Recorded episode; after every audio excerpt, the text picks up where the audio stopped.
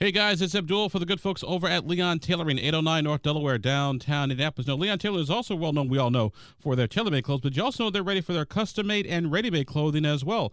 That's right, clothes that are right there on the rack that you can buy and pick up, and they'll make the alterations included in the price. So swing on by Leon Tailoring. And of course, then you know if they want something tailor made specifically just for you, then they can do it. So whether it's tailor made, whether it's ready made, or whether it is custom made, it is for you and you specifically. So swing on by Leon Tailoring. They'll be happy to see you and happy to take care of you. Leon Tailoring, 809 North Delaware, and downtown Indianapolis.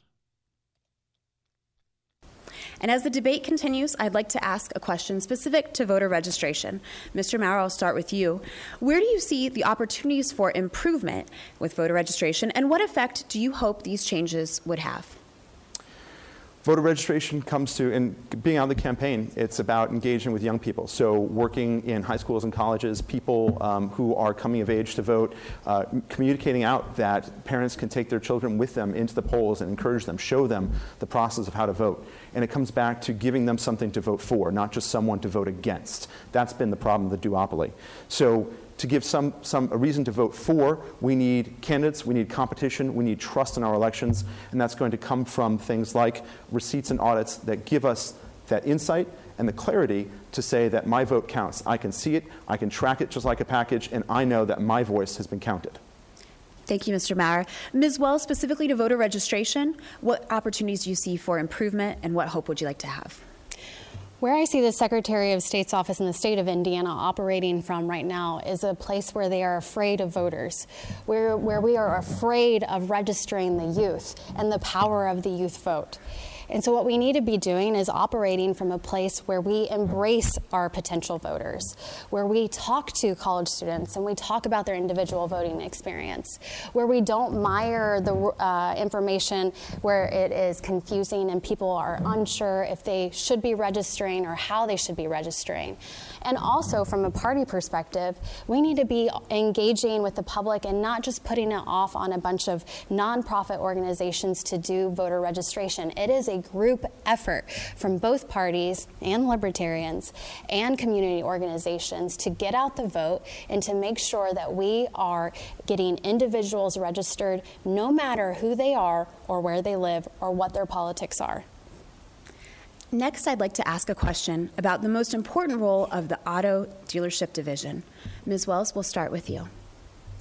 So it has. Um, working with the auto dealer services division, uh, there is a bit of a, a dynamic between auto dealers and the manufacturers.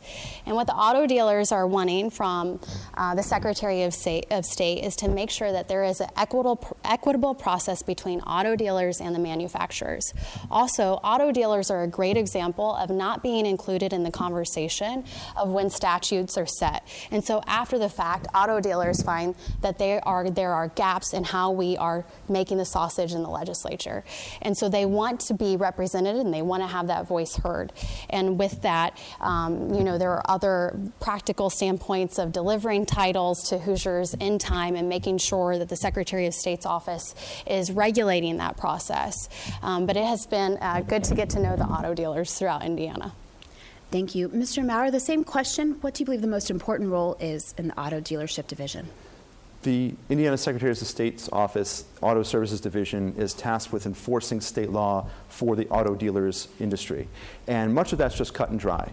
But where there's an area for real focus and opportunity is in the gray areas where there are challenging relationships between the uh, franchise dealers and the manufacturers.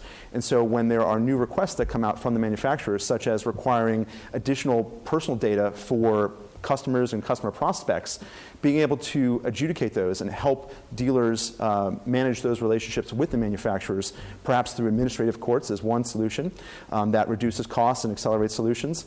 That is one way forward.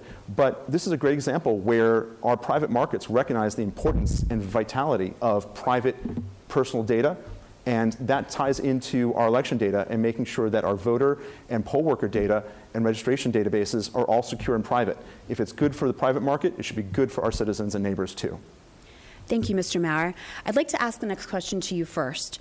Why is it necessary for the state to determine operating hours for auto dealerships, especially for those voters who may not be familiar with this process?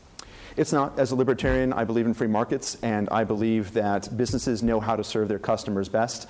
Uh, so at the end of the day, it, one bad review on a website or a search report can cost a, an auto dealer hundreds of thousands of dollars in lost revenues. And so they know their businesses, they know their customers, they are highly, highly incentivized to offer outstanding customer service when customers want it. And so here's a matter where government should step back and listen, listen to the industry for what needs they have and work with them to ensure that customers are served fairly and protected, but that the dealers are enabled to serve their customers as best they know how. Thank you. Ms. Wells, the same question. Why is it necessary for the state to determine operating hours for auto dealerships? Well, there's always a balance between having government regulation and then also, to Jeff's point, um, fair and free markets. And so, with the hours that have been set, those hours have been um, uh, have been around for a very long time, uh, and that is where they have come out as far as allowing um, auto dealers the freedom to uh, operate, but still making sure that we are protecting consumers. Thank you. Ms. Wells, what is ballot security and what, if anything, should Indiana do to safeguard it? So much of the um, debate and questions that are around elections come down to security and how safe are the measures. I will say that in the state of Indiana, elections overwhelmingly have been safe and secure throughout the years. In fact, Indiana has great safeguards on the process. Um, as far as ballot security, you know, as a 20, almost 20 year now military officer in military intelligence with Army Reserve, a lieutenant colonel, a lot of um, my background is in information security and cybersecurity. Uh, right now, Indiana is part of a cybersecurity program where it safeguards uh, your safeguards uh, ballots, and so that uh, personal information is not being um, leaked on those ballots, and then they're also not susceptible to outside attacks. I would look to continue those cybersecurity efforts and making sure that uh, ballots are safe. Thank you, Ms. Wells. And Mr. Maurer, same question. What's ballot security, and should Indiana do anything to safeguard it? Ballot security is being able to track your vote, to see that it was counted, received, and then audited, to be able to follow it through that process. Ballot security also means all the back end technologies, processes, people, and protocols that ensure that privacy.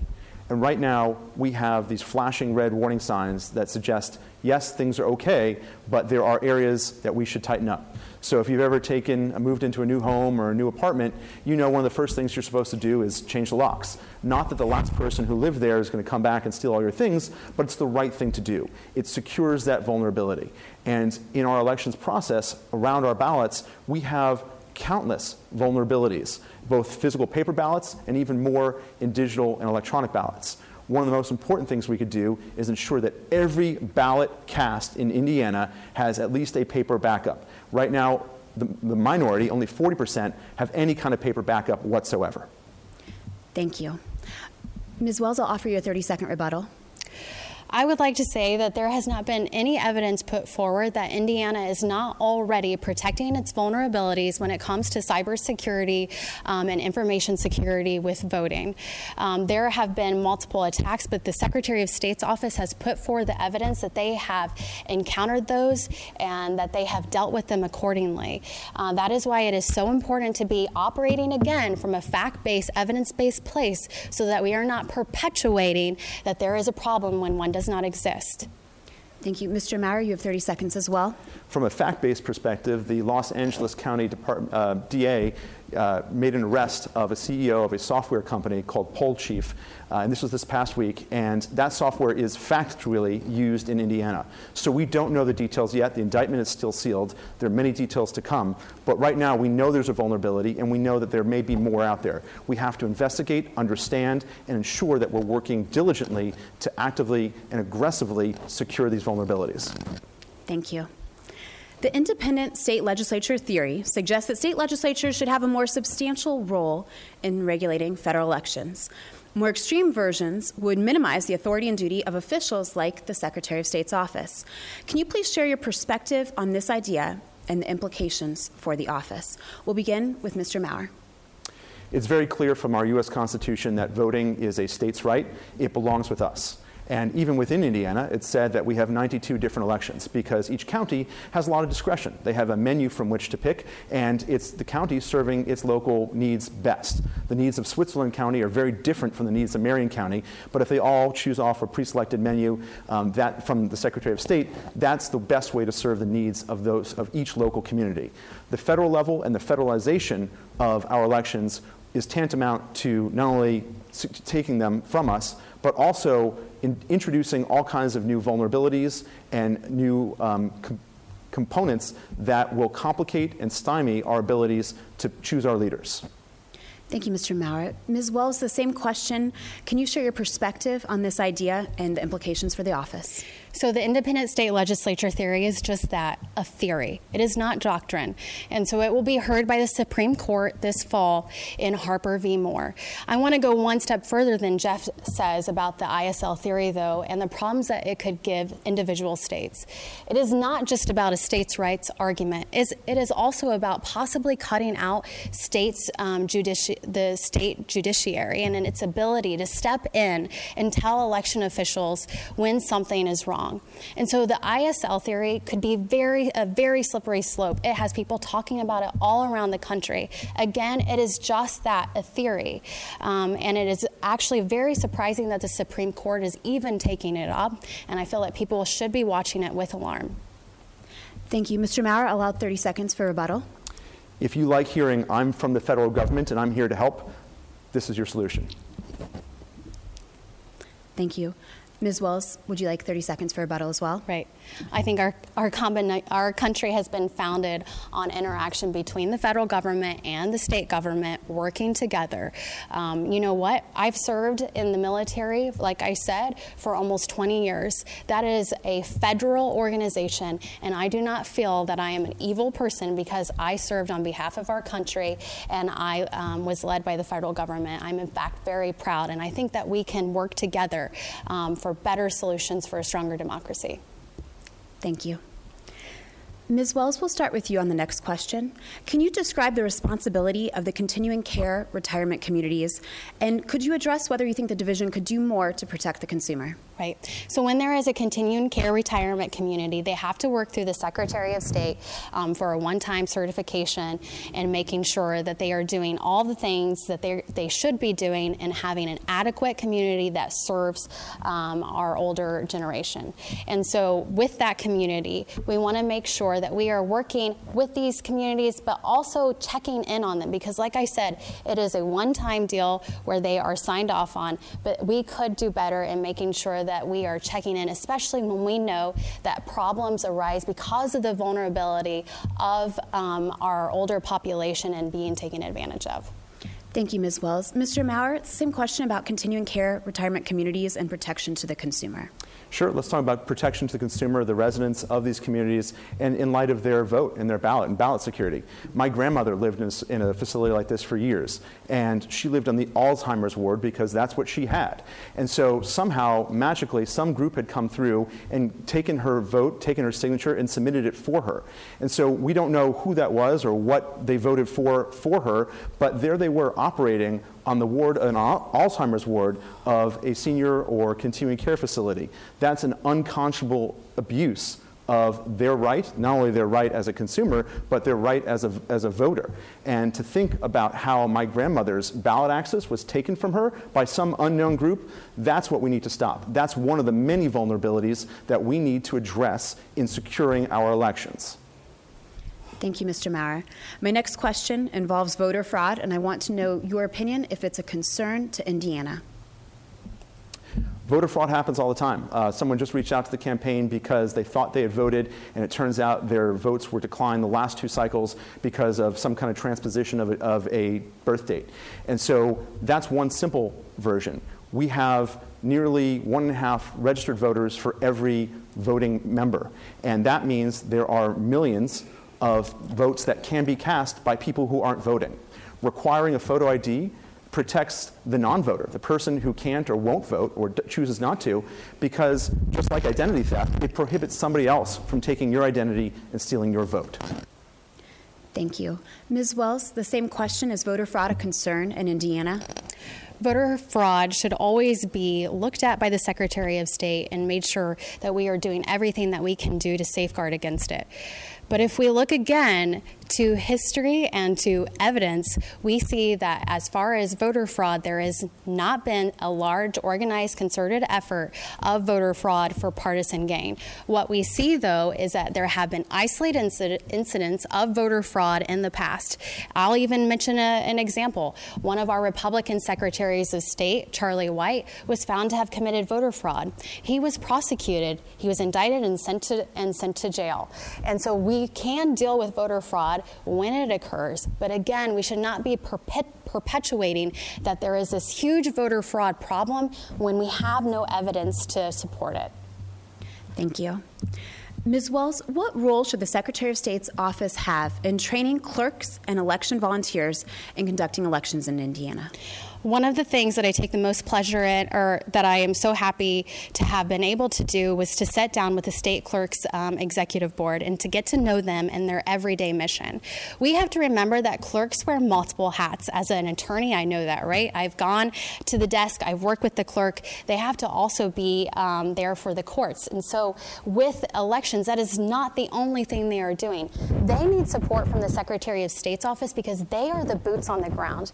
And every time that a party um, or an actor perpetuates these falsehoods, they make the clerks' jobs harder because the clerks are the ones that are intercepting the phone calls um, of concerned citizens who have been led astray with mis and disinformation. And so, when it comes to clerks' training, we will continue forward how they have been doing business, but we will also make sure that we are supporting them every step of the way. Thank you, Ms. Wells. Mr. Maurer, the same question. What role should the Secretary of State's office have in training clerks and election volunteers for the election? The only falsehood is believing that everything is perfect. That's delusional. What instead we need to do is focus on making things better. There's proof that things aren't working right because in 2020 and 2016, both losers of those elections claimed that the other party had stolen or rigged the election. It's the process, it's the election that's failing us. A good election is one in which the loser accepts the results, not because they like the outcome, but because they trust the process. And so, by that metric, our elections are failing us, not party, not, not falsehoods. So, we have to focus on the training for our clerks, for our poll workers, for our election day workers, so that, way they have the tools and the transparency to help all of us trust and restore trust in our elections again. Some of that, just imagine stepping into a new job as a clerk where you have to be the expert and maybe your staff is just one other person. We have to look to the clerk community and see other states to guide us for what that training should be and then aggressively offer that and include that as part of the onboarding and for all of our election day workers. Thank you, Mr. Maurer. Ms. Wells, I'll offer you a 30 second rebuttal. I'm going to have to counter um, with validating people's beliefs that the elections were stolen and therefore their, their behavior was appropriate. It absolutely was not. We can't say that it's the process that's the problem. We have people who are acting irresponsibly, who are power hungry, and who can't accept results because they don't want to give up power. We have to face that head on and again, fight it with good information and evidence. Thank you, Ms. Wells. Mr. Maurer, you also have 30 seconds. We can fight with good information evidence with a comprehensive audit, a top to bottom audit of everything that we do. Every ballot that comes in, every door that gets locked, every person that sees or touches the election process in one way or another. That is how we are going to dispel that kind of bad behavior by, sh- sh- by shining sunlight into dark places. We need a comprehensive, independent audit of all 92 counties before the elections are certified. Thank you, Mr. Maurer.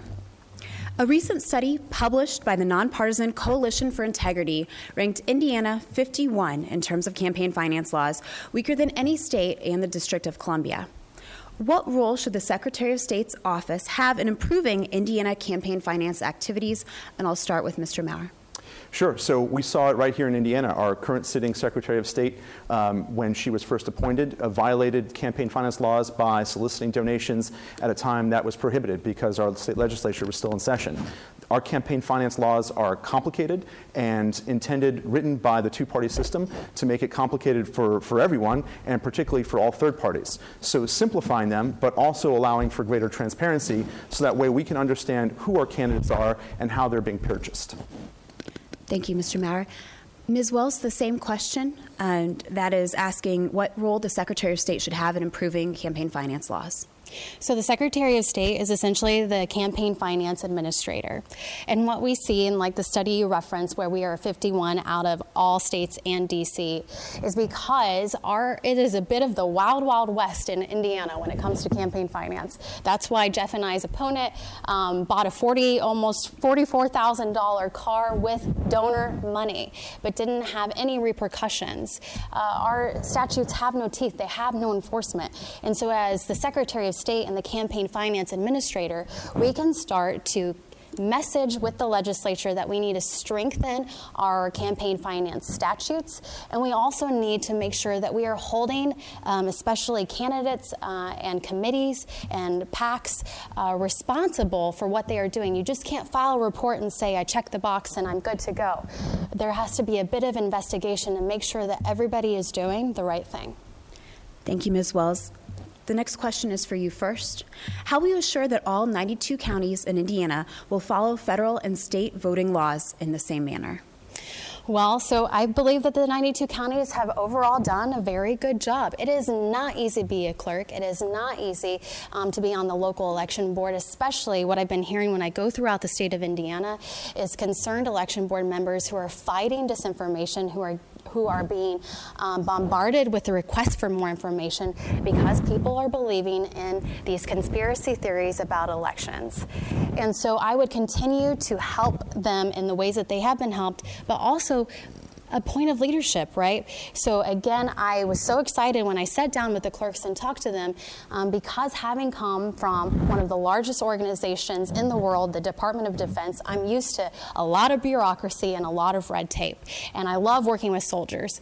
Um, so just like that, I would love working with the clerks and making sure that we are doing the best we can across all 92 counties and making sure that they have the best information and the most up-to-date um, technology available to them and and best practices. Thank you. Mr. Maurer, the same question about compliance for the 92 counties in terms of federal and state voting laws. If we really truly want to help our clerks and give them the best information possible, we need to do an audit. And that's not to punish them or challenge them, that's to actually see how are we doing things and what could we be doing better. And that means looking at their processes, looking at their technologies, looking at their people, looking at their resources, and saying, actually, you need more help, and we need to give you more resources. That is the solution. That's the pathway forward. We need to know what to work on. Just like a father helping his son learn how to swing a baseball bat, we need to review the process and find ways to constantly make it better. And we're going to do that with a comprehensive risk limiting audit of all 92 counties. That's the best way to understand where we're coming up short or where we can be doing even better with compliance for both state and federal regulations. Thank you. Ms. Wells, would you like a 30 second rebuttal? Yes, please. Yes. We don't help our county clerks by giving them more things to do. This 92 county audit um, may sound like a great thing, but if we would just do our jobs on the front end as secretaries of state, we wouldn't have to have 92 county audits. Uh, the audits are to catch mistakes, and a system shouldn't be riddled with mistakes. Uh, we should be able to have a system that functions the right way the first time around.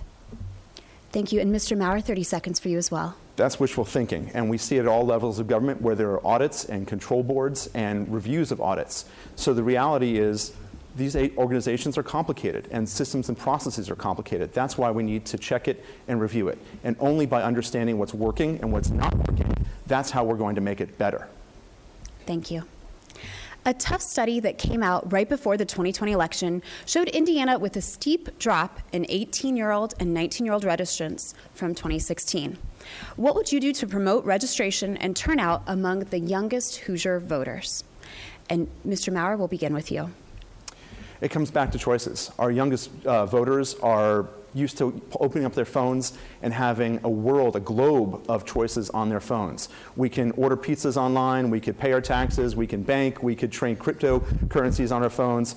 All of these things are possible. They're all choices on one small screen. And part of that frustration is when we go into vote, we often have only one option, literally an unopposed candidate. And the best way to encourage voter turnout and participation and young people who are interested in voting for more, for voting for something, that's to give them someone to vote for, to give them more parties, more options, more candidates. Let's have some competition on our ballot. Thank you, Mr. Maurer. Ms. Wells, the same question. What would you do to promote registration and turnout among the youngest Hoosier voters? Well, we have to acknowledge history, and that is that in 2008, um, Barack Obama, when he was seeking the, um, to, to, be president, uh, was largely successful with young Hoosiers. Uh, he buckled down and he made sure that he tried to triple the registrations for the youth. What you saw after that was a concerted effort to limit access for youth to the ballot. Voting centers were moved off of campus. Um, uh, the transportation issues uh, keep uh, young voters from voting. From, and so, what we need to be doing is, again, like I said earlier, is not being afraid of voters, not being afraid of the youth. They are our future. We have to be talking to them, asking them, what is your voting experience? How about a college advisory board with the Secretary of State? We have a brain drain in Indiana, and we need to civically engage our youth as soon as we can, and that is being registered and involved in the political process. Thank you. This will be my last question before we go to our closing remarks. Ms. Wells, I'll start with you. Can you explain to all prospective voters that are watching tonight why you're the best candidate for this position? I have um, gone throughout the state and talked about this position, and that it is an office that traditionally is technocratic and administrative. It is only after 2020 that we have seen Secretary of State's offices all across the nation be contested, specifically by election deniers. In Indiana, we have an election denier who is running with the Republican Party. This year, Hoosiers should be voting for the candidate that is pro democracy. And I'm the only pro democracy candidate on the ballot this year. I have said over and over tonight that we must be operating from a fact based, evidence based place. That is the only way I know to function. I have held a top secret security clearance for the last 16 years as a military officer. And it is with honor and pride that I operate from that perspective, from being evidence based, from the facts. And I, again, like I said, am the only pro democracy candidate for voters okay. to choose from. Thank you very much. Mr. Maurer, the same question for you. Can you explain to all prospective voters watching why you're the best candidate for this position? Sure. My background, my career has been in finance and technology, and I managed a $300 million budget and worked very closely with uh, internal audit to implement strong accounting controls. These are the good common sense tools that will give us the insight to know that our systems, our elections are performing as they need to. But let's address the 800 pound gorilla not in the room tonight. Healthy democracies need healthy debate. And candidates who refuse to debate are assuming that they've won the election and they don't even need to listen to you. There's a candidate who refused to debate in 2000, 2004, 2012, 2018. His name is Vladimir Putin. And for candidates who refuse to debate, the company you keep is Vladimir Putin. To both candidates, I thank you. I apologize that we've run out of time for your closing remarks, but I felt that those responses were wonderful. And to the audience, I want to thank you all for joining us here this evening to hear the candidates for our Chief Election Officer, the Indiana Secretary of State. We particularly want to thank WFYI for producing and broadcasting this important debate, and affiliates and commercial stations for making it accessible statewide. Thank you so much for tuning in. This podcast was produced and edited by Chris Spangle and Leaders and Legends LLC. If you're interested in starting a podcast or taking yours to the next level, please contact us at leadersandlegends.net.